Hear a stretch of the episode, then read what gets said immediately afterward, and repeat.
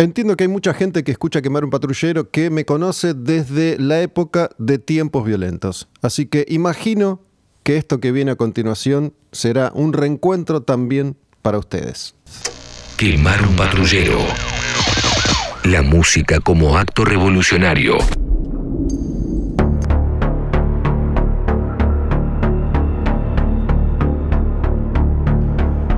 Por alguna razón en particular, todavía no la desculé bien, últimamente muchas personas que me escriben, que siguen mi cuenta en Instagram Olmedo Gus, que se suscriben a Quemar un Patrullero, sienten una nostalgia particular y casi diría puntualizada en Tiempos Violentos, que fue este programa de radio, el primero que hice en Rock and Pop, con Alejandro Nagui en sus primeros tiempos violentos. Y bueno, por una cuestión generacional marcó a muchas personas. Si bien suelen mencionarme otros laburos que he hecho, en esta última etapa de Quemar un Patrullero recurren mucho a esa época. Y en esa época conocí a quien está hoy conmigo acá sentado en el estudio en Radio en Casa donde siempre grabo cada episodio de Quemar un Patrullero. Con ustedes el señor Andrés Acorsi. Hola, ¿cómo estás? ¿Cómo andas, loco? ¿Todo bien? Bien, a mí también me hablan mucho de tiempos violentos. Es un programa que no sé si cuando lo hacíamos nos dábamos cuenta de lo importante que fue para un montón de gente. Eh, muchísima gente me menciona. Yo estaba estudiando y me quedaba hasta tarde para escucharlos y no sé qué, o me tenía que levantar para ir al colegio y en vez de irme a dormir, eh, de Querusa me llevaba la radio a, la cama y escuchaba hasta el final tiempos violentos. O sea, un montón de gente que fue como atravesada por, ese programa y, marcada, ¿no? Como que es parte de su experiencia de vida, de, crecimiento, de, descubrimiento de su propia identidad en una de esas. Así que a mí me hablan muchísimo de, ese programa y, por supuesto lo recuerdo con, mucho cariño. Bueno, ya voy a contar quién es Andrés Acorsi para quienes no vivían en esa época. Estamos hablando de años 96, 97, 98, 99, más o menos. Estuvimos laburando juntos 5 o 6 años. Sí. Incluso seis años enteros. ¿Seis fueron? Sí, yo estuve de abril a abril del 96 al 2002, o sea, seis años enteros. Ahí está, estuviste un par de años conmigo ya cuando Nagui no estaba. Exactamente. Bueno, Andrés, en ese momento yo ya lo conocía. Andrés es algo así como un profesor, un estudioso, un fan, un consumidor, un coleccionista, un especialista, un doctor, un ministro, un jefe, un dios de la historieta, del cómic. Cuando yo empecé a consumir cómics, en los 90, con el 1 a 1, enseguida me crucé con Andrés Acorsi y desde entonces fue una referencia y una fuente de consulta permanente cuando se trata de cómics. Realmente sé que hay mucha gente que valora o admira o respeta lo que yo, entre comillas, sé de música. Bueno, Andrés es algo muy similar, pero en cómics. ¿Estás de acuerdo? Sí, ponele, sí, un, sí, especialista es la palabra, más que genio, erudito, Dios, jefe, no sé qué, eh, especialista es la palabra. Uno todos los días estudia y todos los días aprende cosas nuevas, porque al igual que la música, la historieta es inabarcable, o sea, nadie se puede jactar de haber leído todas las historietas que existen porque es imposible, como nadie escuchó toda la música que existe porque es imposible. Eh, pero sí, ponle que la analogía funciona. Yo creo que sé un poquito más de música que vos de cómics, pero no mucho. Puede ser, no sé, no, sabemos. Algún día hacemos un campeonato de, erudición, cada uno lo suyo, y podemos traer eruditos del cine, del teatro, de, las artes plásticas, y hacemos un campeonato de, de, nerds. Sabes que yo de alguna manera fui, fui dejando de lado mi, aspecto más irónico y sardónico que, vos por ahí conociste en su momento, pero es uno de los vínculos que, siempre recuerdo con vos, ¿no? Esta especie de ida y vuelta que establecíamos donde yo siempre te estaba pinchando. Eh, lo hacía con Nagi también. Y es un es una química que no, no se da habitualmente con cualquiera, ¿no? Y es como que siento la tentación de recurrir a, esa técnica nuevamente. Pero bueno, ya soy un hombre grande, Andrés. Sí, yo también. Eh, de hecho, soy más grande que vos en cuanto a edad. Eh, pero sí, no, me, me copa lo, de, lo del humor ácido y, y al límite. Soy muy fan de eso y lo sigo usando todo el tiempo. Eh, eh, no, con cualquiera, obviamente, porque hay gente que se lo toma mal o no lo entiende, o no sintoniza esa onda y no tiene por qué hacerlo tampoco. Andrés está acá porque desde hace un tiempo vengo con la idea de grabar un episodio especial dedicado a la figura de este cómic tan importante para la historia del cómic argentino que es El Eternauta. Andrés participaba de tiempos vientos como columnista de cómics. En ese momento había una serie de entretenimientos que se combinaban, ¿no? Desde siempre la mayoría de las personas que escuchan música suelen mirar determinado tipo de películas, determinado tipo de series. Algunos tienen un perfil más nerd y consumen anime o cómics o lo que sea. Entonces venía un poco de ahí. Como yo ya lo conocí a Andrés en su momento, me pareció que era, era divertido tener a Andrés como columnista de cómics en, en tiempos violentos y eso hizo durante unos años. Y mm, bueno, obviamente cuando pensé en el Eternauta, pensé en Andrés Hace unas semanas atrás grabé un episodio que está ahí disponible en Spotify, Google, Apple, Deezer, Evox, en las plataformas de siempre que pueden escuchar si quieren, si lo buscan, sobre Star Trek. Grabé con Fede Velasco. Fede Velasco es amigo de Andrés también. A él le pregunté, che, ¿cómo anda Andrés? Hace un montón de años que no lo veo. Yo pensaba que hacía como 20, resulta que hace 7. Sí, o, sí, 8, 9 quizás, sí. Si ya tenía hijas es porque más de 7, 8 no puede, no puede ser. Sí, 8, 9, sí. Este, mm, bueno, acá está, Andrés. Finalmente, hoy, medio que, a las apuradas, me puse en contacto con él. Que mm, fiera su estilo, no tiene celular, no usa WhatsApp, no tiene cuenta en Instagram.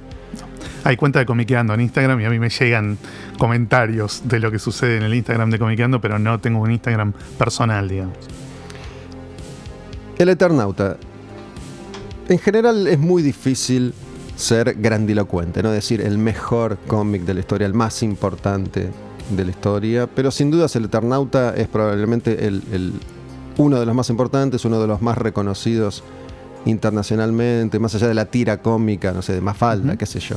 Sí, sí, si nos vamos de lo que es el humor gráfico hacia la historieta dramática, sin duda el Eternauta es eh, la historieta argentina de más impacto en nuestro país y en el exterior, sin duda.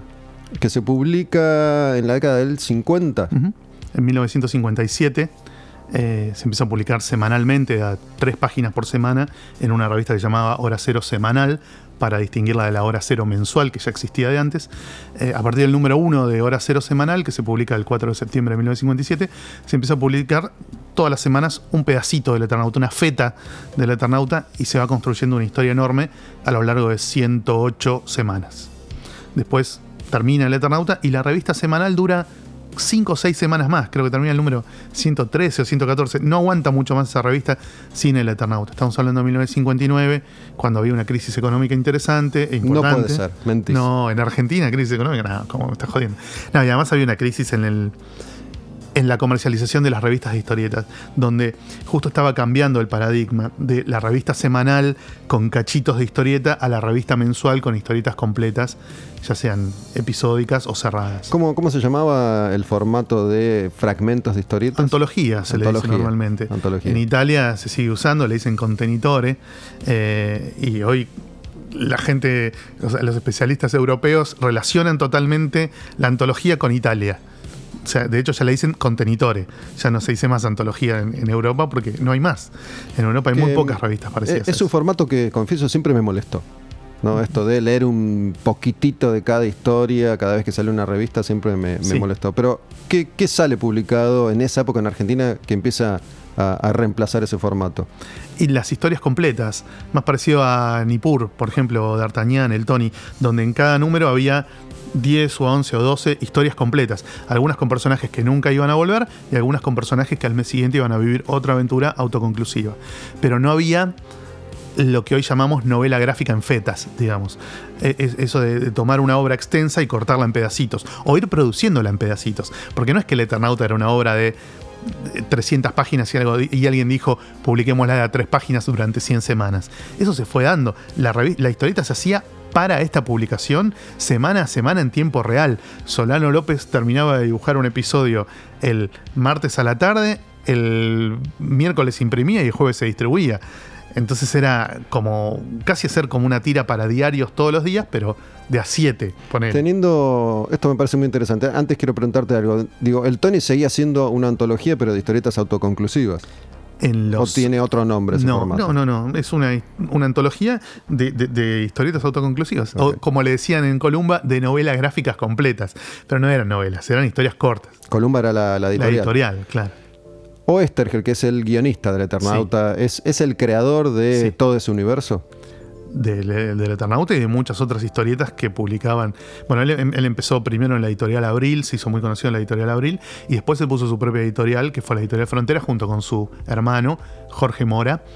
Eh, y bueno, emprendieron la difícil tarea de autoeditarse eh, y de ser ellos, además de guionistas de todas las historietas, editores, ¿no? Tener el vínculo con las imprentas, con los artistas, bueno, con todo el, con todo el entramado que hace falta para sa- sacar adelante una revista. En una época en la que no era tan complicado.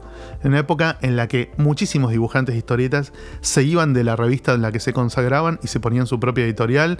Viste, haré mi propia revista con mujerzuelas y juegos de azar. eh, y, y, bueno, y un montón de gente se iba de las revistas de Dante Quinterno, o de las revistas de Columba, o de las revistas así más masivas, y se armaban su propio ranchito para publicar su material. Pero para, Sí. porque me gusta ser metódico y vos me abrís muchas, Sí. muchas ventanas.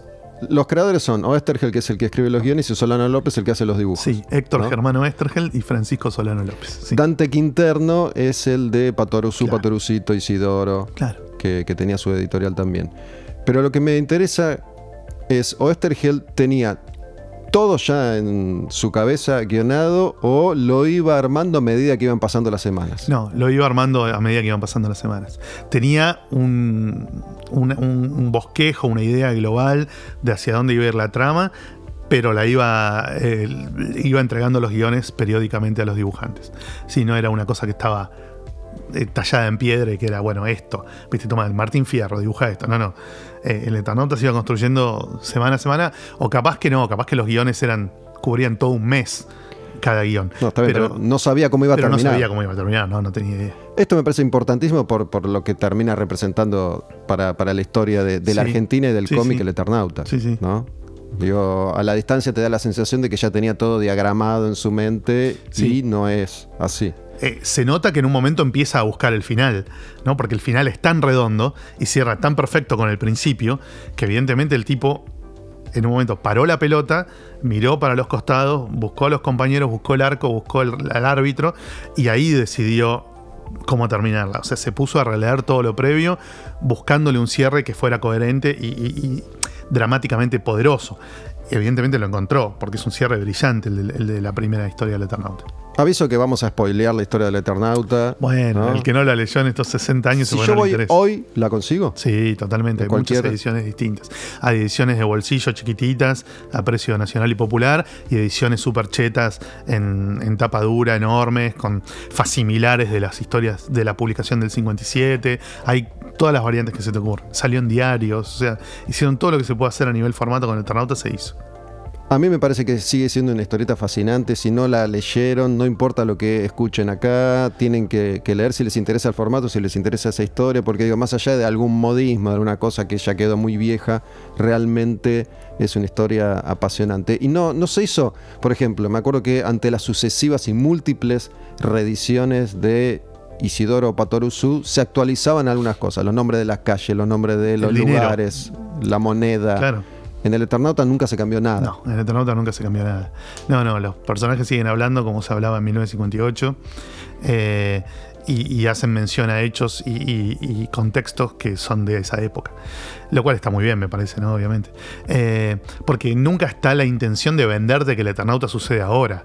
Siempre quedó la intención de, que vos te ubiques en esa época. ¿no? O sea, porque lo- los, los personajes no se avisan las cosas entre ellos por celular y porque en 1958. Eh, entonces, por más que cambies la moneda o, o pequeños detalles, o que en vez de, de que gobierne Frondizi y gobierne Alberto Fernández, o sea, es obvio que no es del presente. Pero lo interesante es que la historia no pierde actualidad. No, no, para nada. Eh, lo que pierde la historia es que está narrada a un ritmo que no es el ritmo en el que se narra ahora. ¿no? La cantidad de texto que tiene en cada página el Eternauta, para el, el que está muy acostumbrado a la narrativa actual de historieta, y es un pijazo, para decirlo brevemente. No, es, es- es inaccesible o inexpugnable por momentos. Porque tiene mucho texto y hay muchísimas cosas que hoy cualquier historietista explica desde el dibujo, acá está explicado desde el texto. Entonces, es una forma de narrativa que quedó un poco vieja, digamos, o anclada a otra época. ¿Es un estilo de la época o de, la época, toma- totalmente es de la época. No, no, vos agarrás cualquier historieta de 1958 y te va a sorprender la cantidad de texto que tiene comparándolo con las de ahora. Bueno, yo me acuerdo, yo he leído mi revistita cuando era chico, pero empiezo a consumir cómics, como contaba al principio, en los 90. Con el 1 a 1 todo es muy accesible, empiezan a llegar todos los cómics en, en inglés originales. Y recién en los 90 leo El Eternauta, en una reedición más que se hace en ese, en ese momento. Y ya entonces se empezaba a discutir esto de el largo del texto, ¿no? Ya entonces el dibujo empezaba a ganar mucha más importancia todavía y se contaba mucho más desde ahí, ya en los 90. Sí, claro. Sí, es una transición que empieza. que se, que se fue dando todos los días en realidad. O sea, las historietas de 1960 ya son menos texto dependientes que las de los 50 y las de los 70 menos y las de los 80 menos y así. Eh, en el cómic norteamericano se ve muchísimo eso. Vos lees hoy las primeras historias de Stan Lee, de Spider-Man o de Fantastic Four o de Captain America. Decís, pero este tipo era un pasado de rosca la cantidad de, texto que tiene. Tenés dibujantes de la puta madre, dejalos narrar a ellos, no narres todo vos desde el texto. Bueno, a Estergel le decís lo mismo, ¿no? Decís, loco, trabajás con Solano López, con Hugo Pratt, con Alberto Brecha. Callate un poco la boca y dejalos contar a ellos con, el dibujo, ¿viste? Es, bueno, en aquella época se usaba eso. No sé si vas a coincidir conmigo, pero me parece que el Eternauta tiene además algo que es clave, que es fundamental, y es esa imagen, ¿no? Esa imagen que te, te remite inmediatamente a esa historia, ¿no? Juan Salvo, el protagonista, de, disfrazado de buzo caminando por las calles de Buenos Aires. Digo, esa imagen es, es muy fuerte y sí, muy sí. potente. Sí. Y, y quien leyó alguna vez el Eternauta o, o vio alguna vez alguna viñeta o dibujo, tiene identificada esa imagen, que no sé cuántos otros cómics tienen esa imagen. No sé, Superman levantando el auto en el Sí. número uno, qué sé yo. Sí, sí, es súper icónico, totalmente. Eh, y bueno, sí, nada, tiene una fuerza enorme. Bueno, pero es que en realidad, en general, el dibujo de Solano López tiene esa fuerza icónica. Es un, un dibujante muy realista, pero que conecta también desde lo abstracto, digamos, de esa cosa que no se puede describir ni fotografiar ni, ni, contar con demasiado detalle porque lo trasciende al detalle.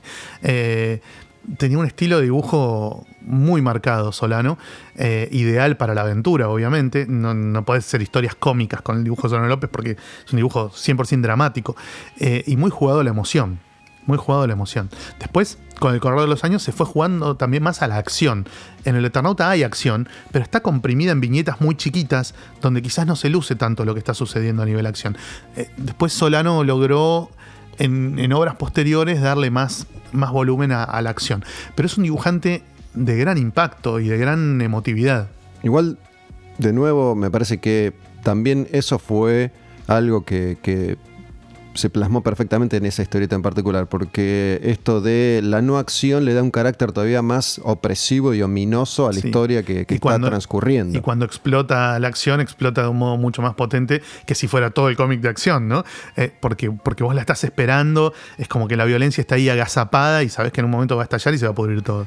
Eh, eso es, es muy interesante. Para mí lo más interesante que tiene el Eternauta, o lo que me parece que hay que poner en, en uno de los primeros lugares a la hora de explicar el fenómeno, es el tema de que por primera vez una saga recontra mil zarpada de ciencia ficción, con batallas alienígenas, armas futuristas, viajes en el tiempo, explosiones dimensionales, no sé qué, transcurría en Buenos Aires. Sí. Eso para el lector argentino era como cuando se jugó el Mundial en Argentina, ¿entendés? Ya no, no se juega en Inglaterra el Mundial, se juega acá.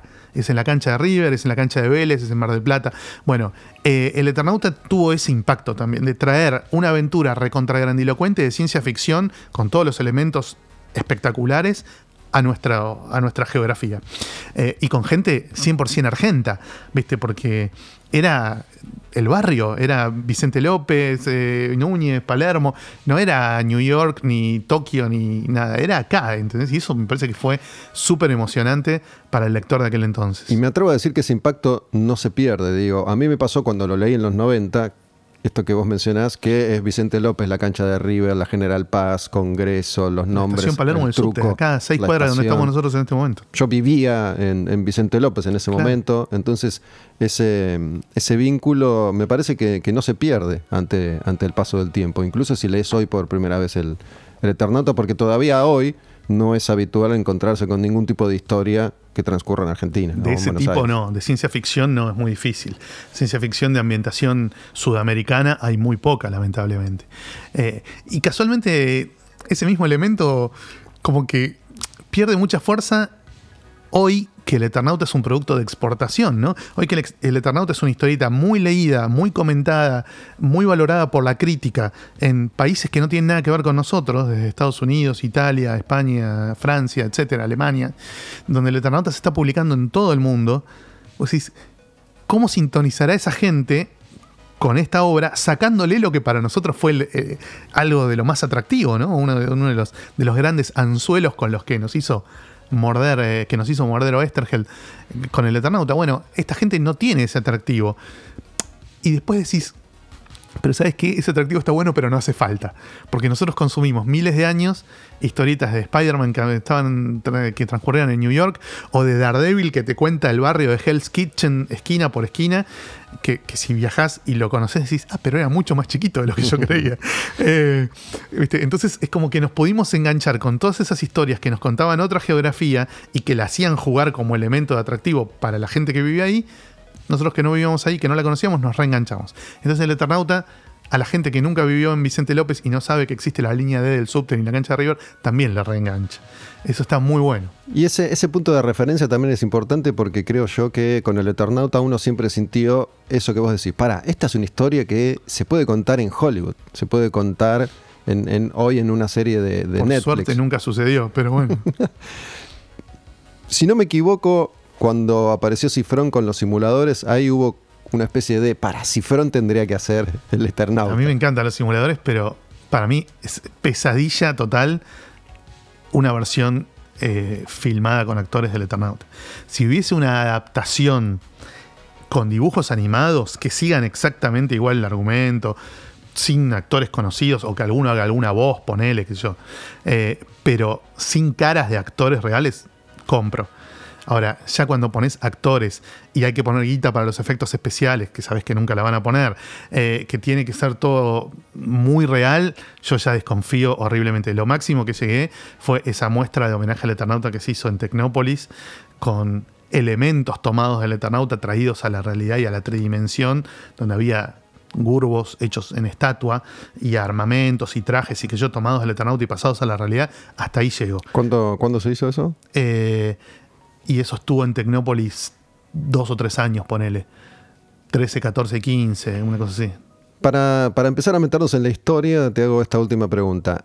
El, personaje Juan Salvo con ese traje de, buzo improvisado para, para no morir, esa es una idea, no sé si sabes, de Oestergel o Solano López le da vida a ese diseño de, del Eternauta. No, no, es de Oestergel. Oestergel le dijo, se tiene que poner algo que lo cura todo con una escafandra y con un coso para, respirar eh, y, una escopeta vieja que encontró por ahí.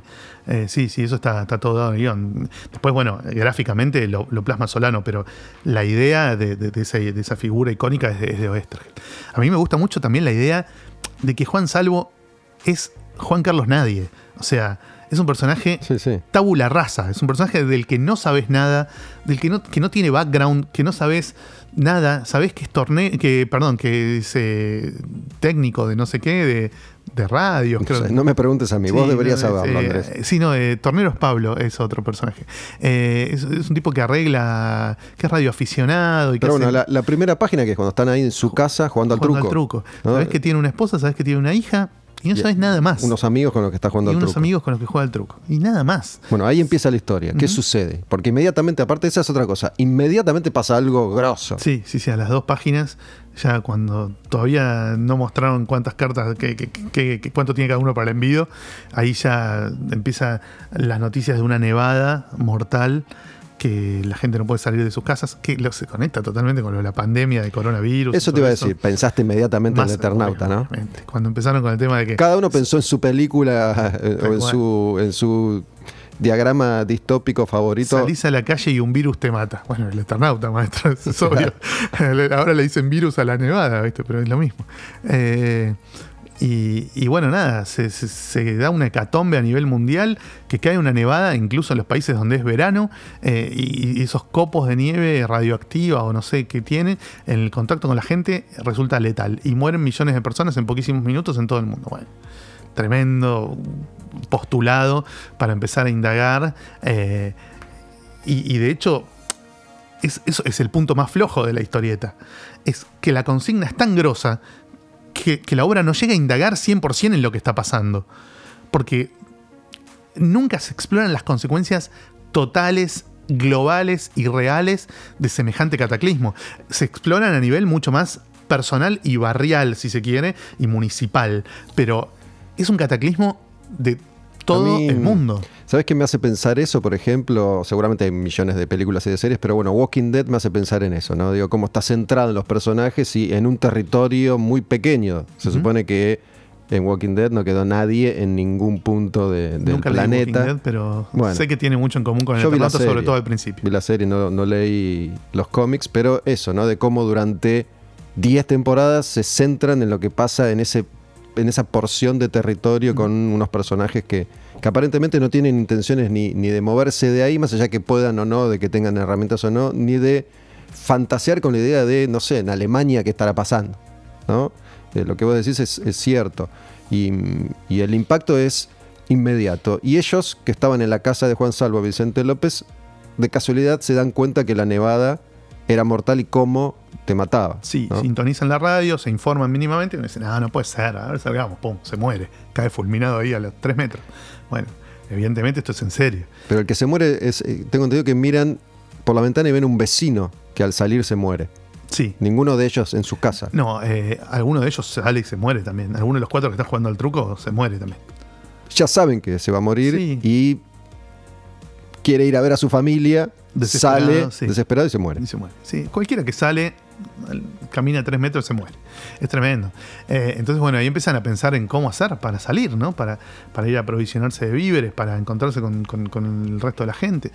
Eh, y bueno, empieza el tema de los trajes aislantes y cómo se los construyen. Está muy bueno, cómo se van arreglando con nada, Porque cómo se, este, se empiezan a mm, comunicar con otras provincias, incluso porque este tipo era arreglaba radios. Favali sabía- era. Favali era ingeniero y sabía de, de, de radiocomunicaciones. Entonces empiezan a escuchar transmisiones de otra gente diciendo, che, está pasando esto, está pasando aquello.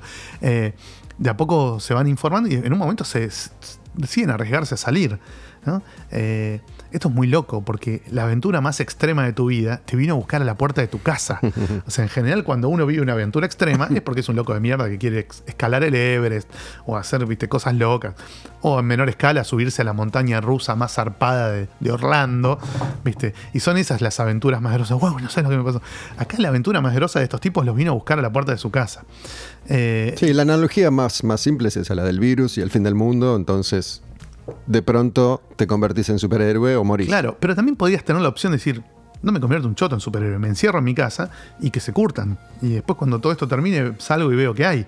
¿Entendés? Pero este tipo, no sé, viste, la, la- la idea de, de- de que, de que esta gente común un día puede ser héroe, como el tema de David Bowie, ¿no? Cuando termina la historia un poco cierra esto. Claro. algo muy importante que no dijimos es que, Termina triste la historia, además. más allá del final, digo que, que en la historieta aparece Oesterheld. ¿no? Claro. Juan Salvo, el Eternauta, le está Le contando narra a él. Oestergel lo que le pasó. La historia Claro. es el relato de Juan Salvo a Oestergeld. a un guionista, no, no dicen que no, no es Oestergel, se llama Germán eh, y no es exactamente Oestergel, pero podría serlo. Eh, claro, todo esto es el Eternauta le cuenta, el Eternauta se presenta como un ser extradimensional con, con- con una eh, impronta fantástica y, y no como un tipo común. Se le planta a un tipo común, le dice, yo fui un tipo común y pasó todo esto. ¿Cómo pasó todo esto? Si no hay ningún registro de que haya pasado todo esto. No, bueno, yo te voy a explicar también por qué. Porque esto todavía no pasó. Esto va a pasar si no se evita de tal y tal manera. Bueno, es eh, un, un- un- un loop Claro, temporal. él, o él un- cuando vuelve a esa realidad, vuelve un tiempo antes de que suceda la nevada. Claro. ¿No? Con, no sé si, esto él lo había diagramado a propósito para tratar de evitar que suceda o, evitar que a su familia le pase algo. Claro, es una paradoja. Él cuando activa ese Chronomaster, que es un, un artefacto extraño de ciencia ficción dentro de una de las naves de los invasores, eh, se vaporiza y se rematerializa en distintos lugares del cosmos en, en- una dimensión donde ya el tiempo no importa, donde hoy, ayer, mañana, que eso ya es todo lo mismo. Eh, es- por eso es el éter, ¿no? El eternauta, el que viaja por el éter. El éter es una dimensión inacible, indescriptible, que está más allá del tiempo y el espacio. El tipo, en, en ese lapso de la explosión del Chronomaster y que él se vuelve a rematerializar, puede haber vivido infinitas historias y aventuras en distintos mundos y tiempos, todos los que se te ocurran. Entonces, eh, ahí Oestergel se abre a sí mismo una puerta para después seguir con, esa con ese personaje, no con esa historia, en distintos relatos que fueron básicamente prosa, no historietas. Eh, la única donde Oestergel volvió a escribir una historieta del Eternauta fue el Eternauta 2, en los años 70, ya con otro perfil. Eh, pero todo lo que sucede puede pasar en ese momento, en entre que eh, Juan Salvo hace explotar el Chronomaster y se re- después aparece rematerializado en la, en la casa de, Germán, del guionista. De hecho, el objetivo de Juan Salvo es que Germán cuente esa historia para que la historia no suceda. Claro. Sabes que, bueno, hace poco grabé un episodio sobre el anime, ¿no? Acá en, en Quemar un Patrullero. Y una de las cosas que yo contaba es esto de que muchas veces se estiran tanto, tanto las producciones de manga o de anime que me terminan cansando. Totalmente. ¿no? Y lo bueno que tiene el Eternauta es que todo sucede rápido. El desarrollo de la historia no, no avanza muy lentamente. Enseguida están combatiendo, enseguida se están organizando, enseguida descubren que son invasores, enseguida descubren que los invasores los engañan, y descubren que parte de los invasores están siendo manipulados por, Por otra otros raza más grosa, claro. que nunca, no, no me acordaba que nunca aparecen los Los sellos. No, nunca aparece. Nunca vemos quiénes son los sellos No.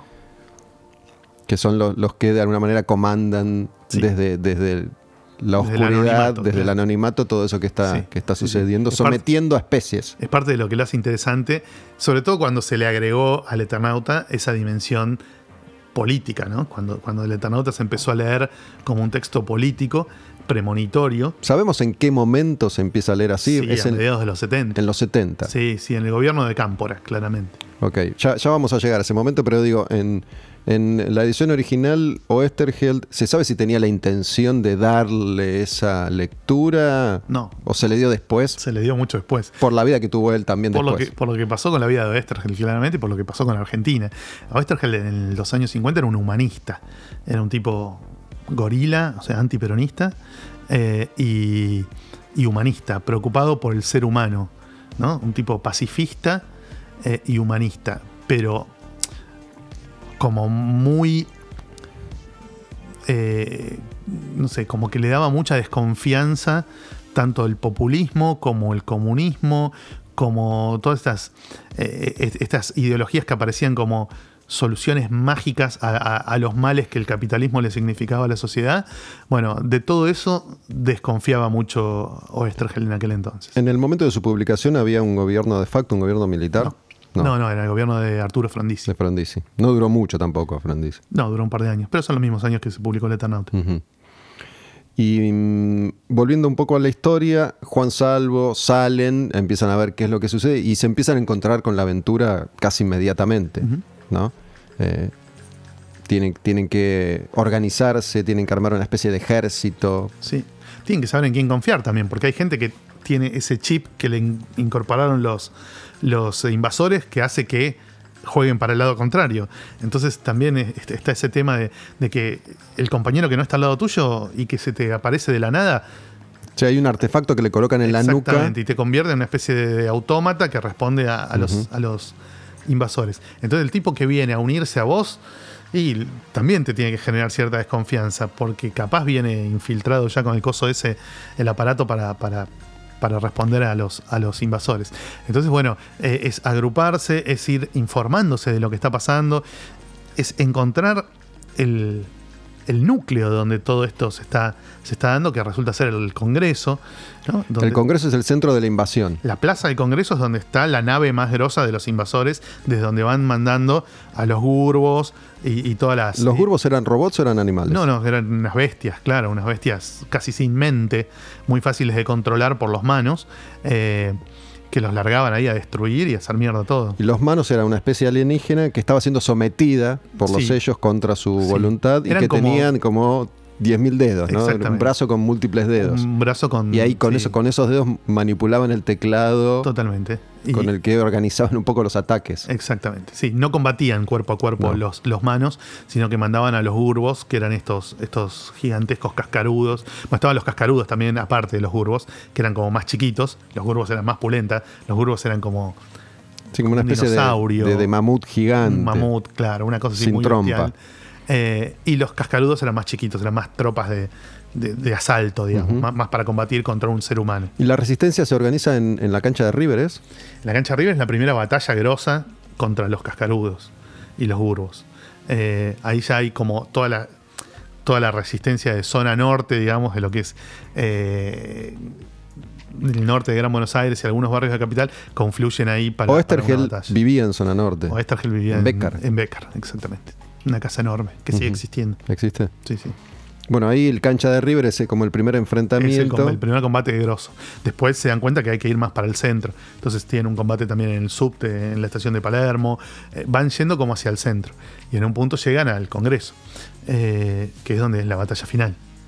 Y se van dando cuenta con, con también, fluye mucho el relato y se dan, se dan cuenta rápidamente de, bueno, los manos están siendo sometidos, está este elemento de la Sí, nuca que yo los creo domina. que lo único que se llega a dar cuenta real de que los manos no son los verdaderos villanos, sino que son, en todo caso, capataces. eh, o, Sí, como unas víctimas. O esbirros, claro, no, ni siquiera capataces, son como esbirros controlados a su vez por otra, por otra entidad, es Juan Salvo. Creo que es el único que se llega a dar cuenta de eso. Los demás, me parece que todo el tiempo están creyendo que ganándole a los manos se termina todo. Eh, como también al principio creían que ganándole a los gurbos se terminaba todo. Pero siempre hay uno más arriba, es como esa estructura de videojuego, ¿viste? Donde vences a un villano, pero hay un boss más, más, más poronga, más arriba, más difícil de vencer. A los sellos no lo llegan ni a ver, como decías vos hace un rato. Eh, y yo creo que el único que se da cuenta que hay algo por encima de los manos, y que los manos en realidad no son unos garcas tremendos, sino que en, cierto modo también tienen algo de víctima, son, eh, es Juan Salvo. Incluso alguno lo, lo- lo ayuda, lo asiste, le da información. Sí, Juan ¿no? Salvo eh, termina abrazando a un mano que se muere adelante suyo, ¿no? Y, y- y- y cantando una canción que después se hace muy emblemática, que la usan muchos guionistas de historieta para tirar referencias veladas al Eternauta. Entonces es como que, que Salvo es el único que llega a intuir que hay algo detrás de los manos, digamos. Que, que hay una complejidad psicológica también en los manos, que no son simplemente máquinas de mandar eh, tropas y, destrucción. ¿Sabes que algo en lo que reparé hoy?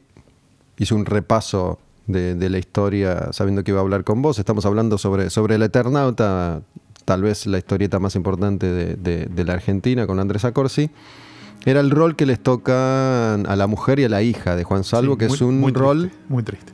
Ustedes se quedan acá en casa a salvo, no es un rol que hoy no podría tener un personaje femenino. No, pero eso se da en toda la obra de Oestergel, no solo en el Eternauta. Vos lees cientos de historietas de Oestergel y siempre pasa lo mismo. La mina es un ancla, es una cosa que se queda clavada ahí, viste, tirándole las bolas al tipo para que vuelva o, expuesta a un peligro que el, que varón tiene que resolver.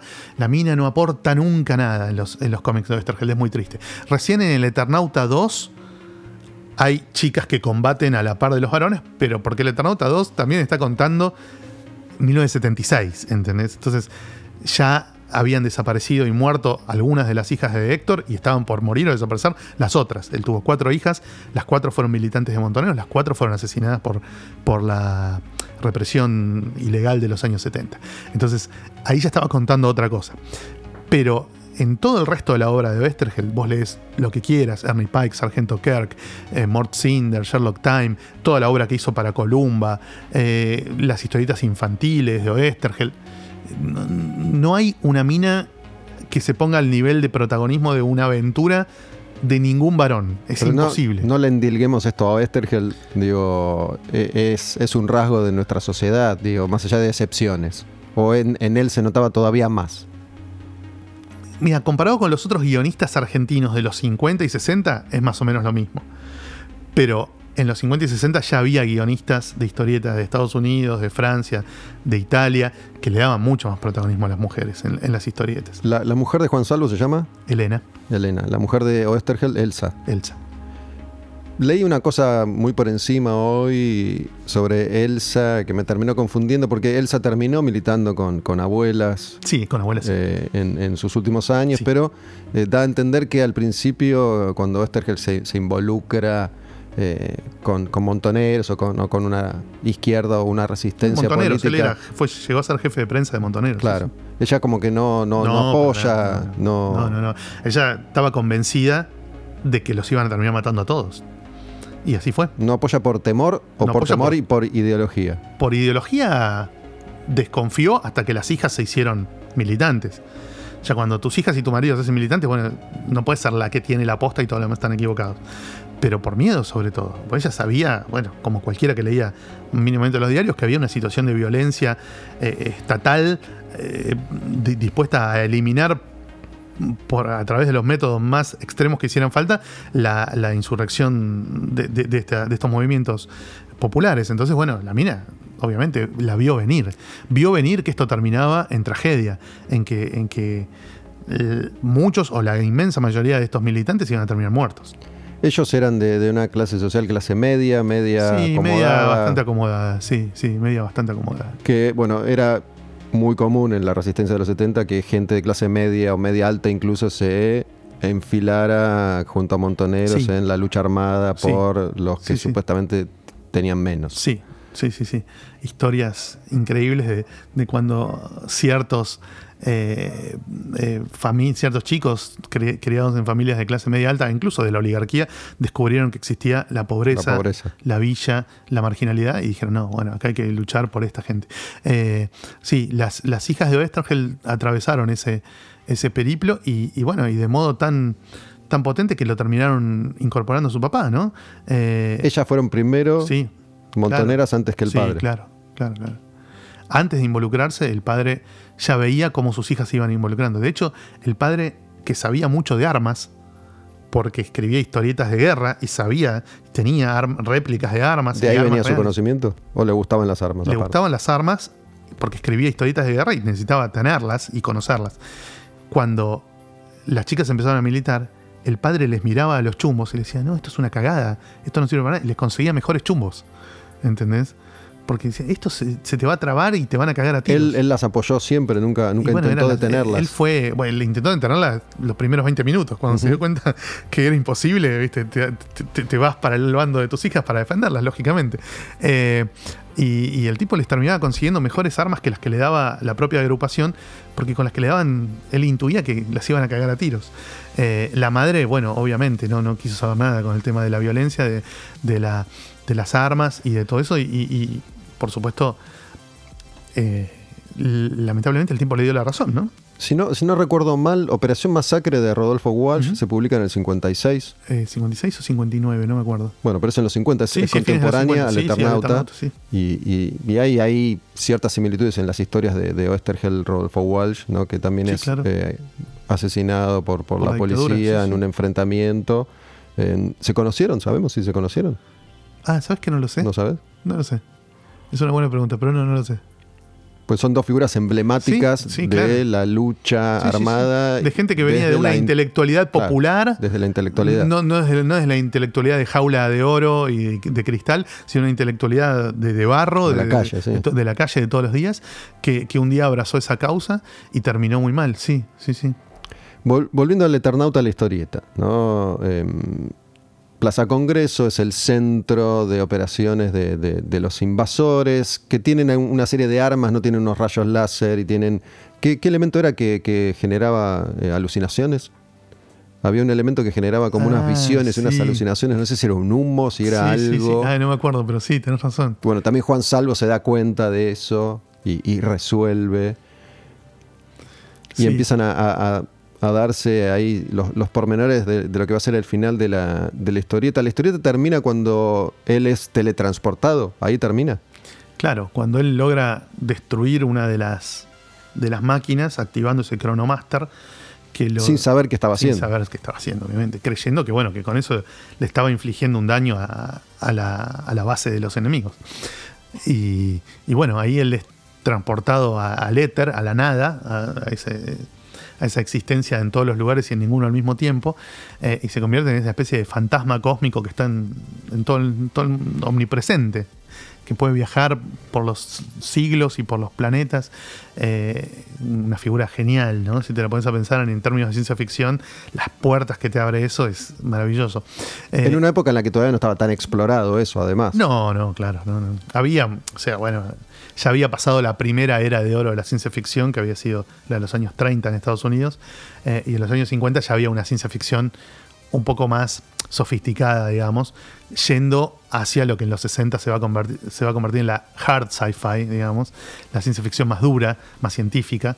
Eh, Hay una cosa medio Wells, ¿no? De, Guerra de los Mundos ahí. Yo estoy seguro, claro, no, bueno, Westergel era re fan de Wells, no tengo ninguna duda. De ahí viene un poco, sabemos sus su fuentes, su, inspiración, porque no, no debe haber inventado de cero eso, obviamente. Eh, no, pero bueno, historias de viajes en el tiempo ya había, historias de, invasiones alienígenas ya había. Eh, lo que hizo Westergel fue combinar todos esos elementos eh, en una historia que, como, como, decías vos, tiene la duración exacta, en ningún momento se te hace densa ni, larga al pedo. Y bueno, y también lo que decíamos de la ambientación, ¿no? De traerla a la Buenos Aires de su momento, porque también estaría hubiese estado, hubiese sido muy flashero que esto transcurría en la Buenos Aires del, año 3150, ¿entendés? Pero no, el tipo dijo, no, no, 1957, hoy, esto pasa hoy. Eh, y, buscando quizás ese efecto que tuvo la Guerra de los Mundos, ¿no? De que la gente salía a la calle a ver si era posta lo que Orson Welles estaba narrando en la radio eh, eh, a, partir de los, de los, textos de H.G. Wells, del otro Wells. Y, ¿viste? y gente que se creía que era posta. Bueno, en el Eternauta debe haber sido no, tanto como para que la gente creyera que era posta porque era una historieta, y en esa época se suponía que la historieta era una boludez para chicos, eh, pero, pero debe haber sido muy flashero. Explicando un poco esto, hablamos de H.G. Wells, que es el que escribe La Guerra de los Mundos, que es un cuento bastante corto, es una novelita muy, muy corta, eh, y Orson Welles es quien en un relato de radio simula una invasión extraterrestre y supuestamente cuenta la leyenda que quienes escucharon esa transmisión entraron en pánico creyendo que, era verdad, que era No todos, pero bueno, hubo gente que confundió esa ficción con la realidad y, y flasheó que estaba pasando posta, que, era real. Y lo de la guerra de los mundos, digo, es, una historia que, se resuelve rápido también, ¿no? Que, tiene que ver con el Eternauta. No es que la invasión dura 70 años. No, no, claro. Se resuelve rápido. En la guerra de los mundos, un virus mata a los invasores. No estaban, no estaban preparados para, enfrentar nuestras, nuestras bacterias y microbios y, mueren solos. Exactamente. En el Eternauta no sabes. Porque nunca sabes si la publicación de la historieta que escribe ese guionista impide o no la invasión. O sea, vos no ves. Claro, cuando él vuelve. Nunca ves la derrota del invasor en el Eso te iba a preguntar, no se sabe qué, qué pasa ahí. No se sabe. No es derrotado el invasor, termina la historia. En la historia no ves derrotado al invasor. Ves como Juan Salvo sale de la realidad y entra en otra realidad para que desde esa segunda realidad poder advertirle a la gente lo que está por suceder para que no suceda. Y tampoco es que Oestergel en, en el Eternauta original cuenta las peripecias de, Juan Salvo en, otras continuidades y en otras dimensiones. Eso lo deja abierto y lo hace más tarde en la revista El Eternauta en forma de prosa. Entonces, este final redondo que vos decías al principio es cuando empieza la historieta. Ese es el, final, de alguna manera. Y claro. ¿no? Esta cosa que es eh, un círculo. Claro.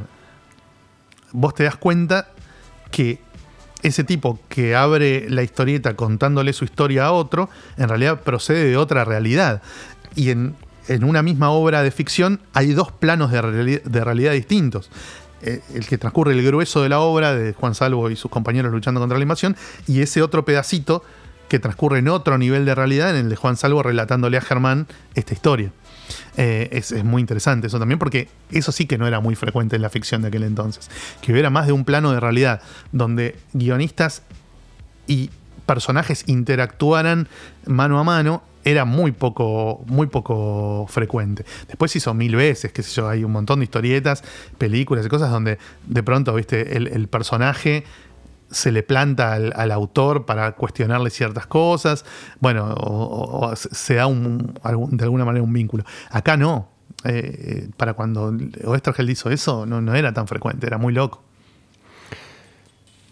No, no tuvo entonces una dilatada carrera como, como revolucionario Oestergel. Digo, No, entre no. que se suma Montoneros y muere pasa muy poco tiempo. Sí, seis o siete años, no mucho más. Y él era jefe de prensa de En Montoneros. la última época fue jefe de prensa de Montoneros, sí. ¿Te acordás dónde es que lo, que lo atrapan? ¿Se sabe dónde es que lo, que lo atrapan? Fue en diciembre de 1977, eso te lo puedo... No se sabe exactamente tampoco dónde murió ni cómo. Ni cómo Murió en cautiverio, Murió en cautiverio. asesinado, pero era un hombre grande también, puede haber muerto de alguna otra causa. Se supone que fue asesinado. Eh, uno de los últimos de, los últimos eh, detenidos que, estuvo con él fue Eduardo Arias, el padre de Leonardo Arias, que es un dibujante y artista plástico muy conocido. Eh, dice que Alfredo Astiz lo fue a ver a Oestergel, le dijo que era fanático de, sus historietas y que le iban a pagar para hacer una historieta basada en la vida de San Martín. Y él decía, "No, yo lo único que quiero es ver a mi familia, ¿entendés? No, no- me interesa ni laburar para ustedes, ni, ni- ni la plata, ni nada. Yo lo único que quiero es ver a mi familia. Bueno, no, nunca llegó. Bueno, Astiz es uno de los personajes eh, más relevantes de la dictadura, ¿no? Sí, digo, con el Tigre Acosta, también, de los más funestos, claro. Digo, más allá de, de los que De los eran jerarcas, generales y fueron presidentes, ¿no? Sí. Videla, Viola, Galtieri, etcétera, Macera. eh, Astiz, que era además quien, quien se infiltraba y se hizo pasar por alguien que no era. Sí, sí. Y bueno, también era uno de los más sádicos en, Sí, ese, en ese totalmente. aspecto. Sí, Em, sí. Y, y siempre se hizo, se hizo hincapié en, en su facción, ¿no? Por un tipo rubiecito, fachero. El ángel de la Este, muerte. le claro. claro. Y Bueno, eso está muy bien contado también en, en una novela de Marcelo Figueras que se llama eh, La batalla del calentamiento. Es excelente. Si, si pueden leerla. Bueno, y si son fan de Westergel, probablemente ya habrán leído otra novela de Marcelo Figueras que se llama El Rey de los Espinos, que es como una alegoría sobre Westergel muy interesante, muy bien escrita. sabes que yo leí la batalla del calentamiento, no, no me acuerdo nada. No me acuerdo nada. Pero bueno, eh, es, es- somos todavía consecuencia en gran medida de, de la década del 70. ¿no? Uh, sí, claro. Como, como país, Hay como más cosas de las que nos gustaría, totalmente. ¿no? Más allá de, lo que sucedió antes y de lo que sí. sucedió después. Sí, sí, sí. Eh, claro. to- todavía estamos muy reflejados en, en- en esa etapa de, de la historia totalmente. argentina. Y volviendo a la familia Oestergel, las cuatro hijas, que eran muy jóvenes, entre 18 y 25 años creo que tenían cuando, cuando fueron apresadas y, y muertas. Había dos que estaban embarazadas. Sí. ¿Se sabe si, si alguno de esos hijos está- podría estar vivo? Están vivos. Los O sea- recuperaron. Uno lo devolvió. La, a uno se lo devolvieron la a, propia- a una abuela, a una abuela. A la abuela, a Elsa. Eh, a Martín, creo que fue, o a Fernando, uno de los dos. Se los devolvieron los, los propios eh, represores. Y al otro lo encontraron. ¿Eso lo encontraron cuándo? ¿En y su años momento? después ya había ¿O crecido, ya tenía después? algunos años de, de vida con otra familia. Sí. Eh, no me acuerdo si fue Fernando o Martín. Son, son dos los nietos de, de Oestergel que nacieron. o sea, son dos los nietos de Oestergel que están vivos. Y que se conocen sus identidades. Quizás hay algún otro que fue dado a otra familia y todavía no se recuperó. Y- Pero que se conocen son Martín y Fernando. Y también mataron a la mayoría de los padres de los nietos. De, de claro, sí, sí, sí, no solo las madres, claro, sí, sí, no, los padres. Creo que todos fueron asesinados. Sí, sí. y obviamente en, en casi ninguno de los casos se sabe qué pasó. Creo que eh, a Elsa le dieron el cadáver de, una, de las hija. chicas se lo tiraron en la puerta de la casa. Le tocaron el timbre, cuando salió le tiraron de una camioneta el cadáver de la hija al, al porche, ahí al, al pastito que iba entre la, entre la vereda y la puerta de la casa. Sí. Y una sola de las hijas está enterrada por su propia familia. Ujú. Y Oestergel termina de escribir el, el Eternauta 2 en cautiverio, en, en la, En la clandestinidad. Sí, claro. Escribe un montón de historietas en la clandestinidad. Muchísimas. Necrodamus, por ejemplo. ¿Nunca dejó de escribir historietas él? Nunca. Nunca. No porque vivía de eso. O sea, no vivía de ser jefe de prensa de Montoneros. Vivía de escribir historietas. Eh, Y la dibuja Solano López también, el, el el 2. Eternauta 2 sí la dibuja Solano López. Sí. Y hubo algún tipo de roce o choque Sí. entre ellos ahí. Sí, porque a Solano no le gustaban los guiones de la 2 porque ya eran muy otra cosa. Se parecía, no tenía mucho la misma onda del Eternauta 1. Eh, tenía, era como más atolondrada y más. O sea, esa cosa humanista de la 1 en la 2 mucho no estaba, era medio, el fin justifica los medios. Todos estos tienen que morir y bueno, que mueran, ¿viste? Están luchando por una causa más importante y si mueren, mala leche. No es protejamos cada vida, no, no, acá hagamos la mierda a todos. En algún momento ganaremos y bueno, y si no, mala suerte. Y, y este cambio drástico se da a partir de el contacto que él toma con la- el activismo de sus hijas. Sí, claro. Sí, sí. Cuando él empieza a, interiorizarse en, todo este movimiento ideológico y a formar parte, a, comulgar con ese movimiento ideológico. Lo más interesante de esto es la producción de él en la editorial Columba, en los años 73, 74, 75, antes del golpe de Estado. Él escribe historietas en, la editorial más conservadora que tenía el medio local. Y son historietas que, si vos las lees entre líneas, son mensajes a la militancia.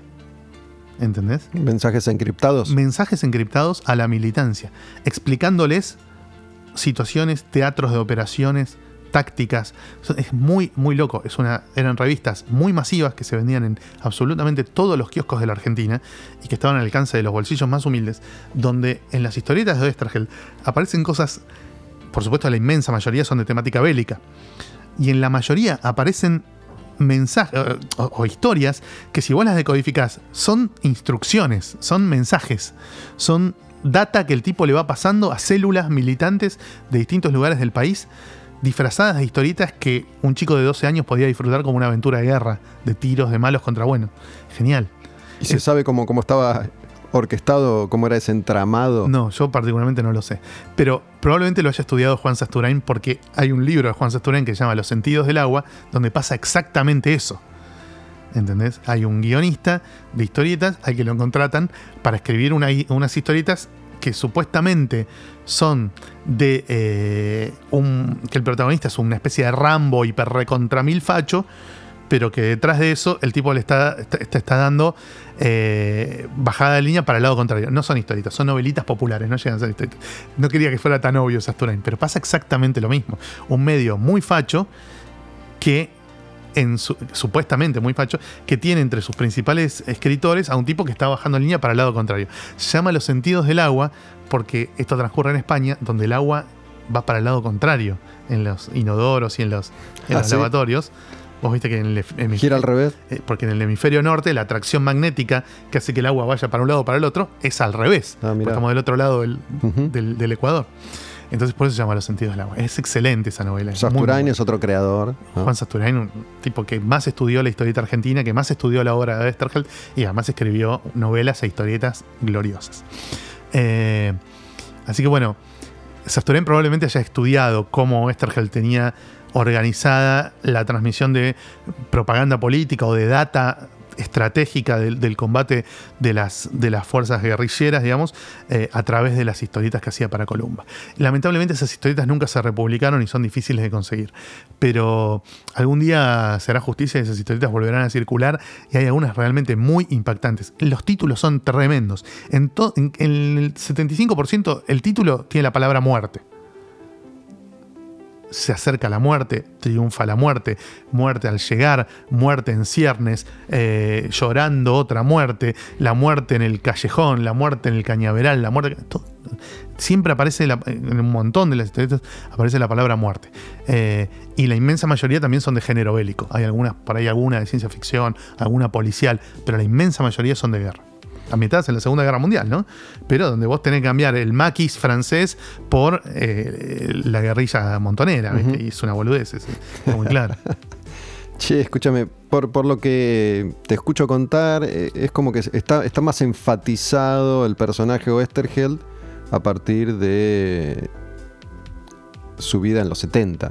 Digo, Sí. no, no está tan estudiado él como personaje en los 50, que es cuando escribe El Claro. Eternauta. No, no, obviamente. No se sabe mucho cuáles son las motivaciones de ese momento, más allá de la- las ansias de crear algo Exactamente, la producción de una obra artística de que ficción. llegara al pueblo, ¿no? A él le interesaba que fuera algo popular, que fuera algo masivo, que pudiera llegar con, con su obra a la gente común. Pero decís que era antiperonista. Sí, Igual quería llegar al pueblo. sí. Él quería llegar a las masas, sí, sí, más allá de, de la ideología, digamos. en Para tener éxito, para vender Sí, mucho. Sí, sí, y para que su mensaje humanístico le llegara a mucha gente. sí, sí. Tal cual. Él era geólogo. Y un tipo de un nivel intelectual impresionante. Y la mujer le decía, ¿qué haces escribiendo historietas, maestro? Vos podrías ser Borges si te dedicas a la literatura. Y pero Borges lo lee en mil y en Melén cien mil. O sea que le importaba eso, la Sí, llegada del mensaje. Sí, sí, sí, totalmente. Eh, y en los 60 fue un busca, Oestergel, ¿eh? En los 60 fue un busca. Cuando el tipo tiene que cerrar su editorial porque le bajan las ventas y lo cagan las imprentas y empieza a tener deudas, el tipo fue un busca. Hacía cualquier cosa. Lo llamaban para escribir un cuentito infantil del osito chifulín y escribía el osito chifulín. En un momento lo llaman de Chile para escribir historietas de vampiros y monstruos. Y se va a Chile a escribir historietas de vampiros y monstruos. O sea, no tiene ningún reparo. No es que es un tipo que dice, no, pará, yo estoy comprometido con un mensaje ideológico. Tipo Él, él es eh, quien escribe algo sobre, sobre el Che, escribe una biografía del Che. que después es como censurada Sí, por- claro. por, eh, el gobierno militar se del los momento. queman directamente. Les queman los ejemplares. Sí, sí, claro. Eh, ¿Esto en qué, en qué año fue, te 60 acordás? y- Antes de la muerte del Che, 67 habrá sido. Y esto a él, ¿sabemos cómo lo afectó? Digo, porque todavía no estaba involucrado ideológicamente. No, él iba por la guita. Lo afectó que no circulara una, una revista para que después no la llamaran para hacer otra. No le importaba el Che Guevara como ideología. En ese momento me parece que no tanto. O- o- o que- no, no, no. También hizo un odio a Perón, siendo antiperonista. Una ¿Se llegó a hacer ese? Sí, está publicado muchas veces. Una historia de Eva Perón que escribe Oestergel y que también la dibuja Alberto Brecht. Y hay una de los Beatles.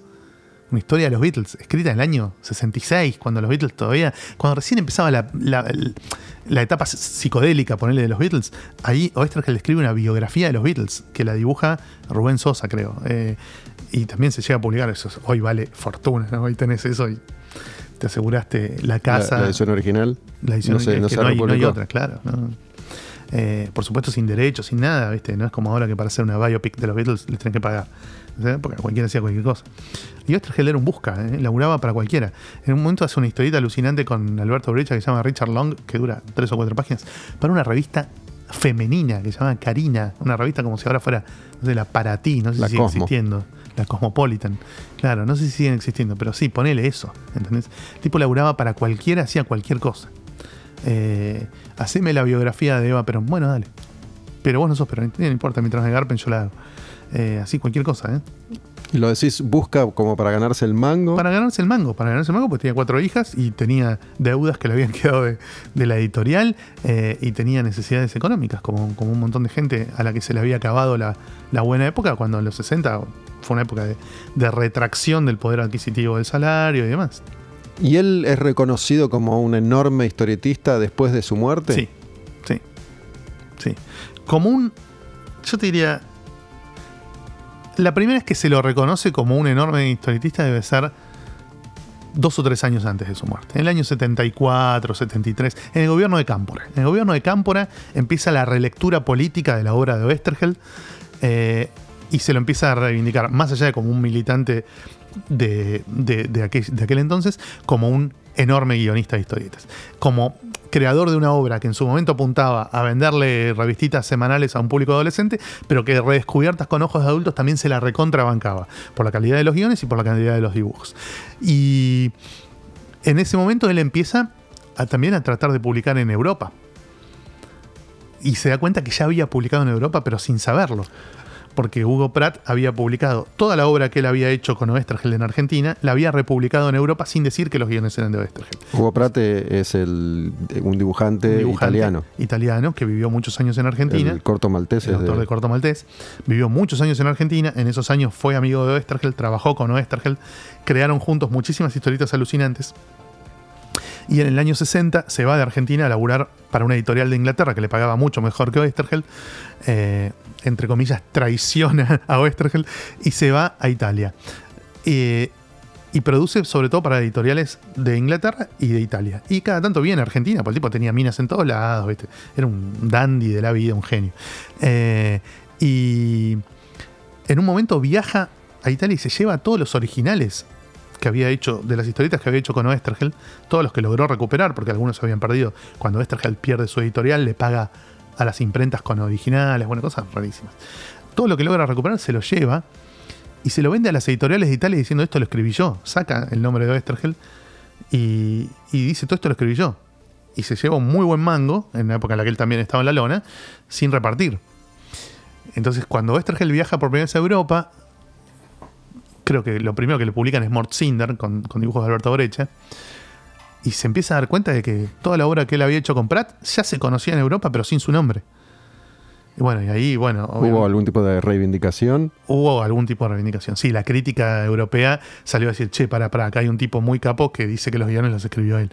Y después ya las ediciones siguientes, Hugo Pratt le pidió perdón, todo. De hecho, Hugo Pratt vino a la Argentina poco después de la, de la desaparición de Oestergeld y le brindó todo su apoyo a él. Se le dijo, es más, si querés, me caso con vos para que vos heredes mi guita, ¿entendés? Eh, los, a fines de los 70 Pratt ya estaba recontra consagrado, pues la pega grosso a fines de los 60 con el corto maltés, y durante toda la década del 70 es un autor hipercotizado, famoso, que le hacen en- muestras en, en galerías de arte, un tipo que se cansó de ganar guita. También de perderla, ¿no? Porque ya te digo, tenía hijos desperdigados por todo el mundo, viajaba, chupaba. ¿Los guiones del corto son de él también? Sí. Y están muy influenciados por Oestergel. Con una mirada más cínica, ¿no? Más. Pratt es considerado como el primer posmoderno de la historia de la historieta. Tipo que en 1967 le hacía decir cosas a los personajes que ningún otro guionista de aventuras les hacía decir. Porque era muy heavy. ¿Entendés? Tipo que tenía una mirada muy cínica, muy desapasionada. eh, era todo lo contrario a, esa, a ese fervor militante que se lo fue comiendo Oestergel, digamos. Todo lo contrario. Eh, El, el personaje del corto era una especie de, de bombivant o no, Era un aventurero, un aventurero. a veces más mercenario, a veces más idealista, pero jugaba para el Club Atlético Corto Maltés, digamos. El tipo no se podía poner la camiseta de ninguna gran causa épica.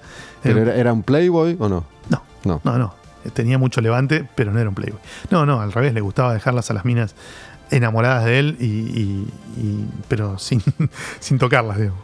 ¿Oestergeld muere antiperonista o se hace No, peronista? se hace peronista, claro, sí, sí. Eh, compra. Banca ese perón de, de los 70, digo. No, eh, se, se sumerge en esa contradicción interna del peronismo donde convivían extrema derecha y ex- extrema izquierda, digamos. Él entra al, al- a la- izquierda del, del peronismo militante. Pero banca a Perón como personaje, como ser humano, como líder, o más al peronismo que a Perón. Yo creo que banca a esa juventud peronista zurda, digamos. A Perón y debería provocarle la misma desconfianza que le provocaba a la militancia de izquierda cuando veía que Perón se abrazaba con, con gente de la extrema derecha y ponía a López Rega eh, en- en- de ministro casi plenipotenciario. Entonces, a ese Perón viejo, digamos, y fácil de manipular por los dos bandos, se lo disputaban entre una izquierda muy fuerte y una derecha muy fuerte. Y obviamente ganó la derecha, ¿no? Porque en algún momento Perón expulsó a los montoneros de, la Plaza de Mayo diciéndoles imberbes, inútiles. Eh, y, y bueno, y ahí como que se terminó el romance de esa izquierda quilombera con Perón. Eh, y yo a Oestergel lo veo en esa izquierda quilombera, no lo veo del otro lado. Contando un poco la, historia de, esa Argentina, porque vos mencionaste a Cámpora y durante el camporismo se hace esta reivindicación de la figura de Westergeld. Cuando Perón finalmente regresa a la Argentina, se arma toda la campaña para que Cámpora sea electo presidente y después hacen una tramoya para que Cámpora se corra y Perón. convocar unas nuevas elecciones en las que. No, es que no es que hay una tramoya. En el 73 se puede postular el peronismo, pero no se puede postular Perón. Entonces, Cámpora va de, de muleto, digamos, se postula por el justicialismo, gana por afano, gana, saca el 71% de los votos, una cosa ridícula. Eh, Sí, digo, pero después lo corren antes de terminar su y mandato. el tipo hace, sí, nueve meses de mandato y vuelve a llamar a elecciones para que vuelva Perón y se postule. Al poco tiempo se muere, Isabel, López. Rega, En el golpe de Estado. 74 asume y en el 74 muere Perón. Eh, y ahí queda de vicepresidenta eh, Isabel Perón, la mujer de- de- del Que es líder, presidenta hasta el golpe de que es Estado. presidenta hasta el golpe de Estado. Y un golpe de Estado casi absurdo porque es ocho meses antes de las elecciones. Sea, un golpe de Estado más de mala leche que de, que de real necesidad. ¿no? Sí, más que mala leche era todo un, un plan que ya, ya, Sí. ya venía trazado, Sí, sí. incluso en una época en la que eh, las mismas situaciones son muy similares, se vivían en toda Latinoamérica, con la mano de Estados Unidos Obviamente, siempre claro, claro. no, era un tratando de voltear gobierno. Sistemático, claro. De todos modos, este gobierno, el gobierno de Isabel, a mí que me, que me- que me volvió a, la- a gustar la política en estos últimos años, eh, se caía solo. Eh, digo, no, no- no se volteaba solo, no resistía una reelección en las urnas. Porque en el 75 había sucedido una cosa que se llamó el Rodrigazo, que fue otra crisis económica. Un ministro llamado Celestino Rodrigo que produjo la evaluación más brutal que se había conocido hasta ese entonces. Después lo, han superado ampliamente, ¿no? Por supuesto. Pero en ese momento eh, impactó a nivel mundial el, nivel de, de, hachazo al, ingreso, al poder adquisitivo del salario y a la moneda, al poder del valor de la moneda argentina que produjo este, este Rodrigazo. Y eso fue como un antes y un después. Vos pensás que en el año 74 que fue ese año que gobernó mitad Perón y mitad Isabel, fue el año en el que el ingreso estuvo mejor repartido en la historia de Argentina. ¿Sí? Mejor repartido, digo, a nivel que había menos brecha entre ricos y pobres. Y en el 76 aparece un programa económico totalmente opuesto a eso, ¿no? De, destrucción de la industria, de, de, ¿cómo se dice? De empezó, a prevalecer el sistema financiero por sobre la producción. Bueno, todo el tema de las importaciones a precios ridículos. Un, cambio brutal de paradigma. Y en el medio está eso, está ese Rodrigazo que convence a un montón de gente de que lo otro, es decir, la, la, la situación de, de reparto más equitativo del ingreso, era inviable. Sí, si bien más allá de la historia cíclica de, Argentina, desde, desde la misma Revolución de Mayo, lo cierto es que en los 70 sí, esos años son particularmente se da esta circunstancia que, como digo, hoy seguimos viviendo porque los 50 años posteriores son una consecuencia de, eso que no se ha modificado a, full. Eh, a grandes rasgos nunca más. No, bueno, está, va a quedar para siempre, yo creo que va a quedar para siempre ese péndulo entre eh, gobiernos que laburen para una eh, para un reparto más equitativo del ingreso y gobiernos que, que, laburen para redistribuir hacia arriba, digamos. O sea, va a haber siempre eso, va a haber, va a haber esa tensión todo el tiempo. Se ve en casi todos los países de Latinoamérica. Eh, después, bueno, le fueron agregando capas de profundidad y de, y de, y de, y hasta de maquillaje boludo, ¿no? El populismo, el no sé qué. Pero básicamente lo que se está hablando es de cómo se reparte la torta. A mí algo que me resulta muy, muy interesante, digo, el, peronismo, desde el nacimiento del peronismo hasta eh, los sucesivos golpes militares que desembocan en el último, el más sangriento, el de los 70, y la vuelta de la democracia, hay toda una historia que está bastante bien documentada y no es tan discutida, ¿no? Digo, más allá de que no se sabe exactamente el periplo del cadáver de Eva Perón, ¿no? Que es una historia medio novelada. Todo, todo esto que. Toda todas estas décadas que, yo comento están contadas, están documentadas y es realismo mágico, pero que pasó de verdad. ¿no? Es, es inconcebible lo que sucedía en el país en toda esa época. en cambio, solo a un escritor muy loco se le puede haber eh, ocurrido. Lo que pasa hoy en día, desde hace ya unos cuantos años, es que la verdad nunca sale a la luz.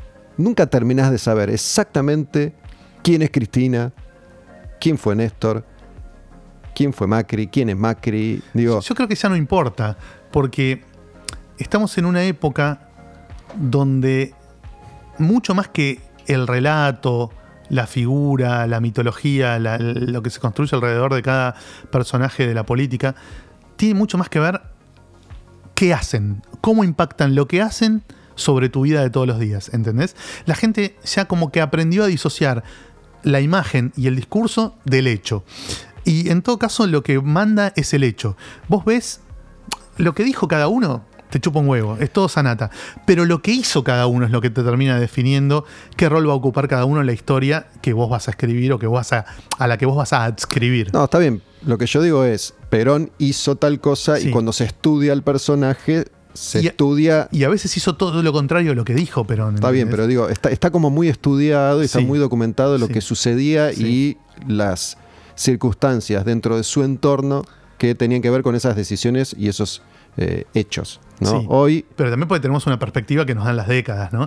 Yo creo que dentro de 50 años. Sí, pero de Carlos tampoco sabemos exactamente qué, qué pasó con el hijo, qué no pasó con el hijo, qué pasó con la mujer, qué no pasó con la mujer, cuánto realmente afanó, no afanó.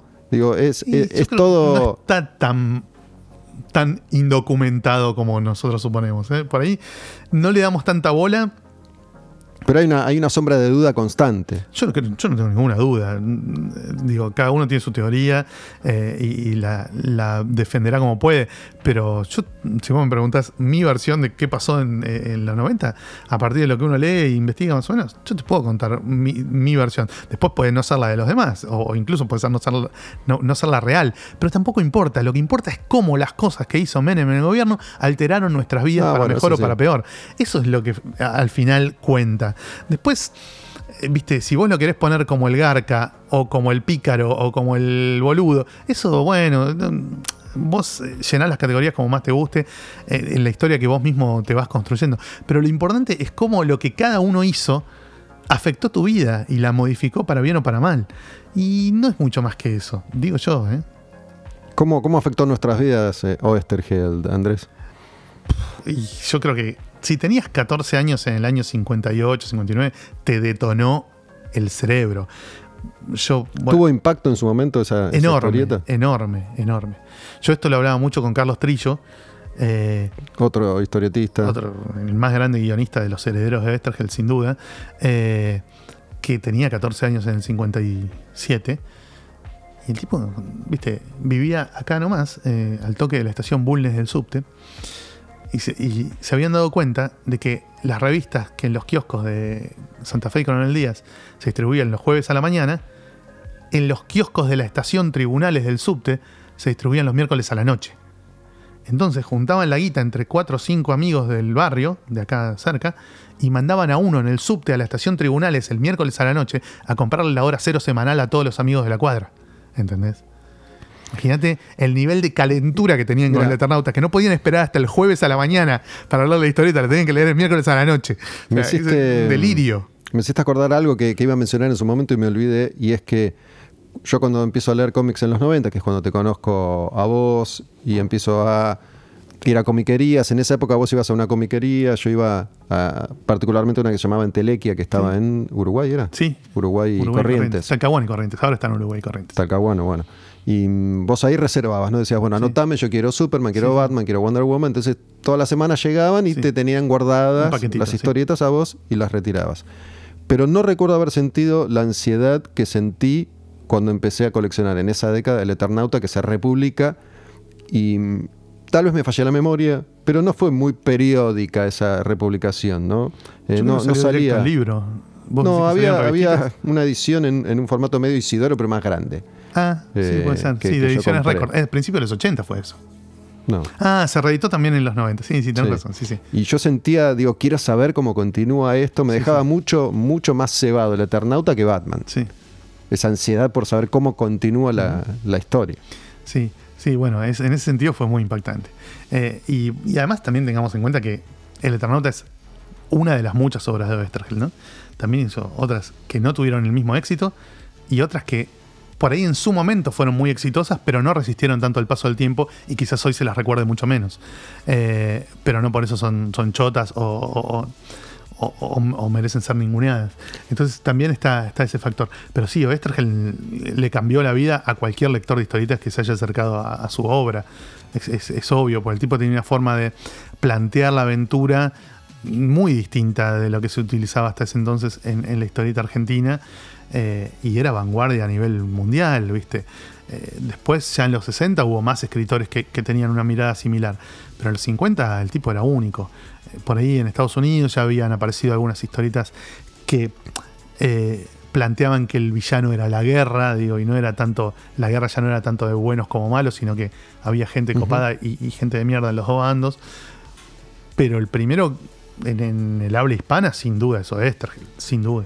Y ya esa obra, el Eternauta, como, como clásico imperecedero, será insuperable, digo, por su propia, por su propia obra restante. Esperemos. ah, por el resto de la obra de Westergel, sí. Ya, o sea, a mí me gusta mucho más Mortzinder. Si vos me decís, ¿qué preferís leer? ¿El Eternauta? ¿Qué, preferís leer por quinta o cuarta o novena vez? ¿El Eternauta o Mortzinder? Y Mortzinder. A mí me gusta más. Me llegan más esas historias, me llegan más esos dibujos. eh, me parece una obra más madura eh, y, y que resiste mucho mejor el paso del tiempo en millones de aspectos. Pero sin duda es más importante el Eternauta. A mí me gusta más Mortzinder porque soy crítico de historieta. Si me pongo en ojos de lector, y ni hablar si me pongo en, en mente de lector de 11 años o 12, el Eternauta forever. Yo leí por primera vez el Eternauta a los 11 años. Y nunca más quise leer una historieta de Columba, ¿entendés? Nunca más quise leer ni Pur de la Galle después de haber leído el Eternauta, porque era infinitamente mejor. Eh, entonces, nada, sin duda me cambió y me, y me, y me, modificó la forma de, sobre todo qué exigirle a una historieta de aventuras, ¿no? Saber qué exigirle, cuál era el, el máximo que un autor te podía dar. Espero que hayan disfrutado este, este reencuentro entre Andrés Acorsi y yo. Compartimos años de radio en los 90, él como columnista de cómics en, en tiempos violentos. Y mm, debo decir que lo que a mí siempre me gustó de Andrés, más allá de sus conocimientos, es que sabe contar, que sabe explicar. No mucha gente sabe hacer eso para un laburo como este, frente a un micrófono, saber contar es fundamental. ¿no? Me he cruzado con mucha gente que tiene mucha data, mucho conocimiento, pero no sabe transmitir. contar, no sabe transmitirlo, no sabe apasionarte con ese, con ese relato y en eso me siento muy identificado. Así que bueno, muchas gracias Andrés por, por haber venido, por haber grabado esta, esta conversación conmigo y mm, ¿En qué, ¿En qué andas vos? Comiqueando ha, ha, regresado en formato digital, que era la revista que durante mucho tiempo tuviste con otros compañeros. Mucho tiempo salió en papel. Eh, a fines del 2011 dejó de salir en papel, pero siguió saliendo en el sitio web, comiqueando.com.ar. Después, en el 2016, sumamos el canal de YouTube, que está buenísimo. Es de Comiqueando, Comiqueando. Sí, comiqueando. Eh, donde hacemos videos de, de difusión de la historieta. Ya habíamos sumado el podcast de Comiqueando, que ya van más de 140 episodios. Y este año empezamos la Comiqueando Digital, que es una revista trimestral que no existe en papel, sino que uno compra las descargas de PDFs o CBRs. Y cada número trae más de 200 páginas, una bestialidad. El número 2, que es el, que, el último que salió, trae 285 páginas. Y además te trae QRs para entrar a contenidos audiovisuales exclusivos, videos y podcasts que no son públicos, sino que solo se ingresa comprando la revista.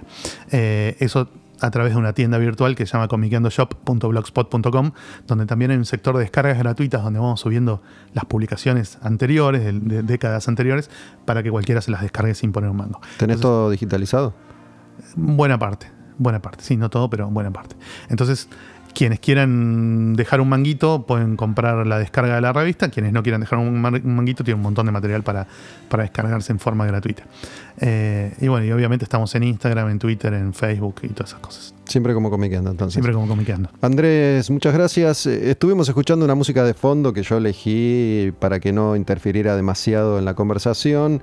Hay, hay un disco yo tenía conocimiento de, de la salida de este disco desde hace ya mucho tiempo, que se llama Los Sellos, homenaje a El Eternauta, con, con bandas como Monstruo, como La Patrulla Espacial, menciono las más conocidas, ¿no? Eh, el Perro Diablo. Perro Diablo, qué gran, qué gran, banda.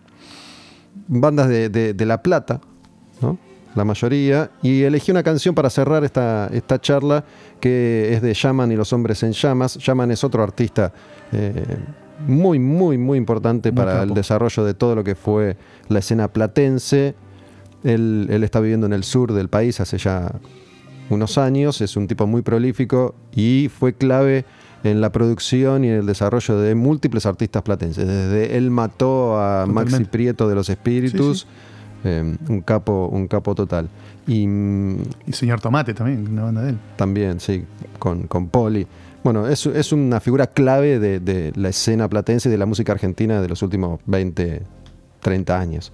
En definitiva, bueno, y elegí esa canción de, de Llaman y los hombres en llamas que se llama Son nuestros porque me, me, gusta el clima que propone la canción, que me parece que acompaña mejor a este relato que, que sostuvimos nosotros dos y que acompaña mejor un poco a lo que yo entiendo que podría llegar a tener que ver directamente con, con la obra El Eternauta.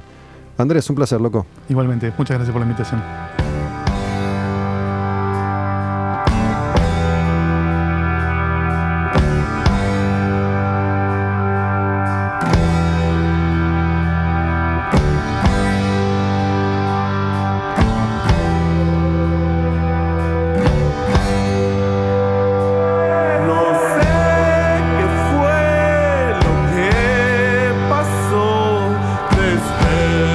aqui.